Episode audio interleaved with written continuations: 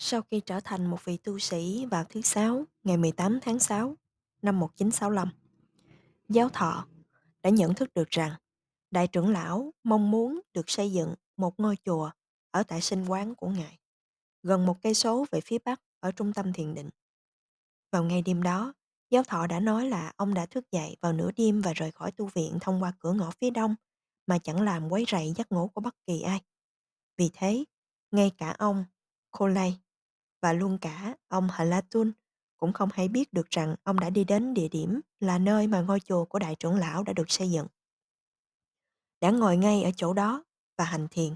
Sau đó ông trùng tụng những bài kinh an lành và phát thú và quay lại khu nhà ở của mình.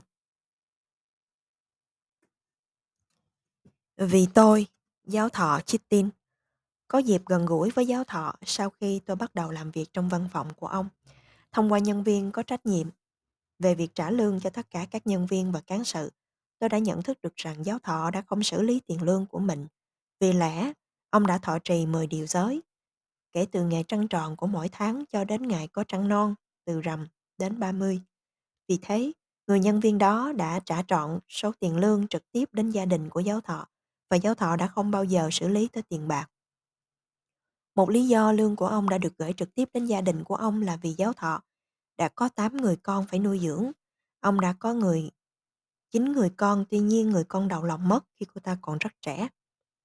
Giáo thọ đã nắm giữ 3 hoặc 4 chức vụ riêng biệt, 3 chức vụ trong 3 năm và 4 chức vụ trong 1 năm, mà tất cả đồng đều là cấp bậc của một thủ trưởng đơn vị. Mức lương của mỗi một chức vụ là 1.600k. Tuy nhiên, Đức Giáo Thọ chỉ được phép lãnh lương duy nhất ở một chức vụ, giám đốc kiểm toán thương mại. Tất cả các chức vụ khác chỉ là danh vị. Khoản điều này đã được bổ sung vào trong nội quy bổ nhiệm chức chức vụ của ông. Nếu không, ông có quyền lãnh được 300.000 cho việc thêm một một chức vụ.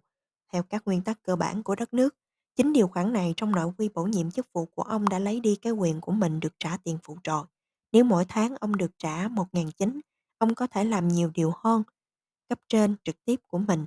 Vị kiểm toán trưởng là người chỉ nhận được 1.800 trên cơ sở của việc bổ nhiệm chức vụ của ông ta thông qua một đạo luật của nghị viện. Vậy sao? khi giáo thọ được gia nhập vào văn đòn của kiểm toán trưởng với tư cách là giám đốc thường trực trong nhiệm vụ đặc biệt, ông đã chuẩn bị cho một trường hợp rất tốt cho việc tăng mức lương hàng tháng của kiểm toán trưởng lên 2.500. Điều này đã được phê duyệt và đạo luật đã được tu chỉnh. Sau sự việc đó, giáo thọ có thể được lãnh trọi 300 chỉ duy nhất một chức vụ trong các chức vụ bổ sung của mình.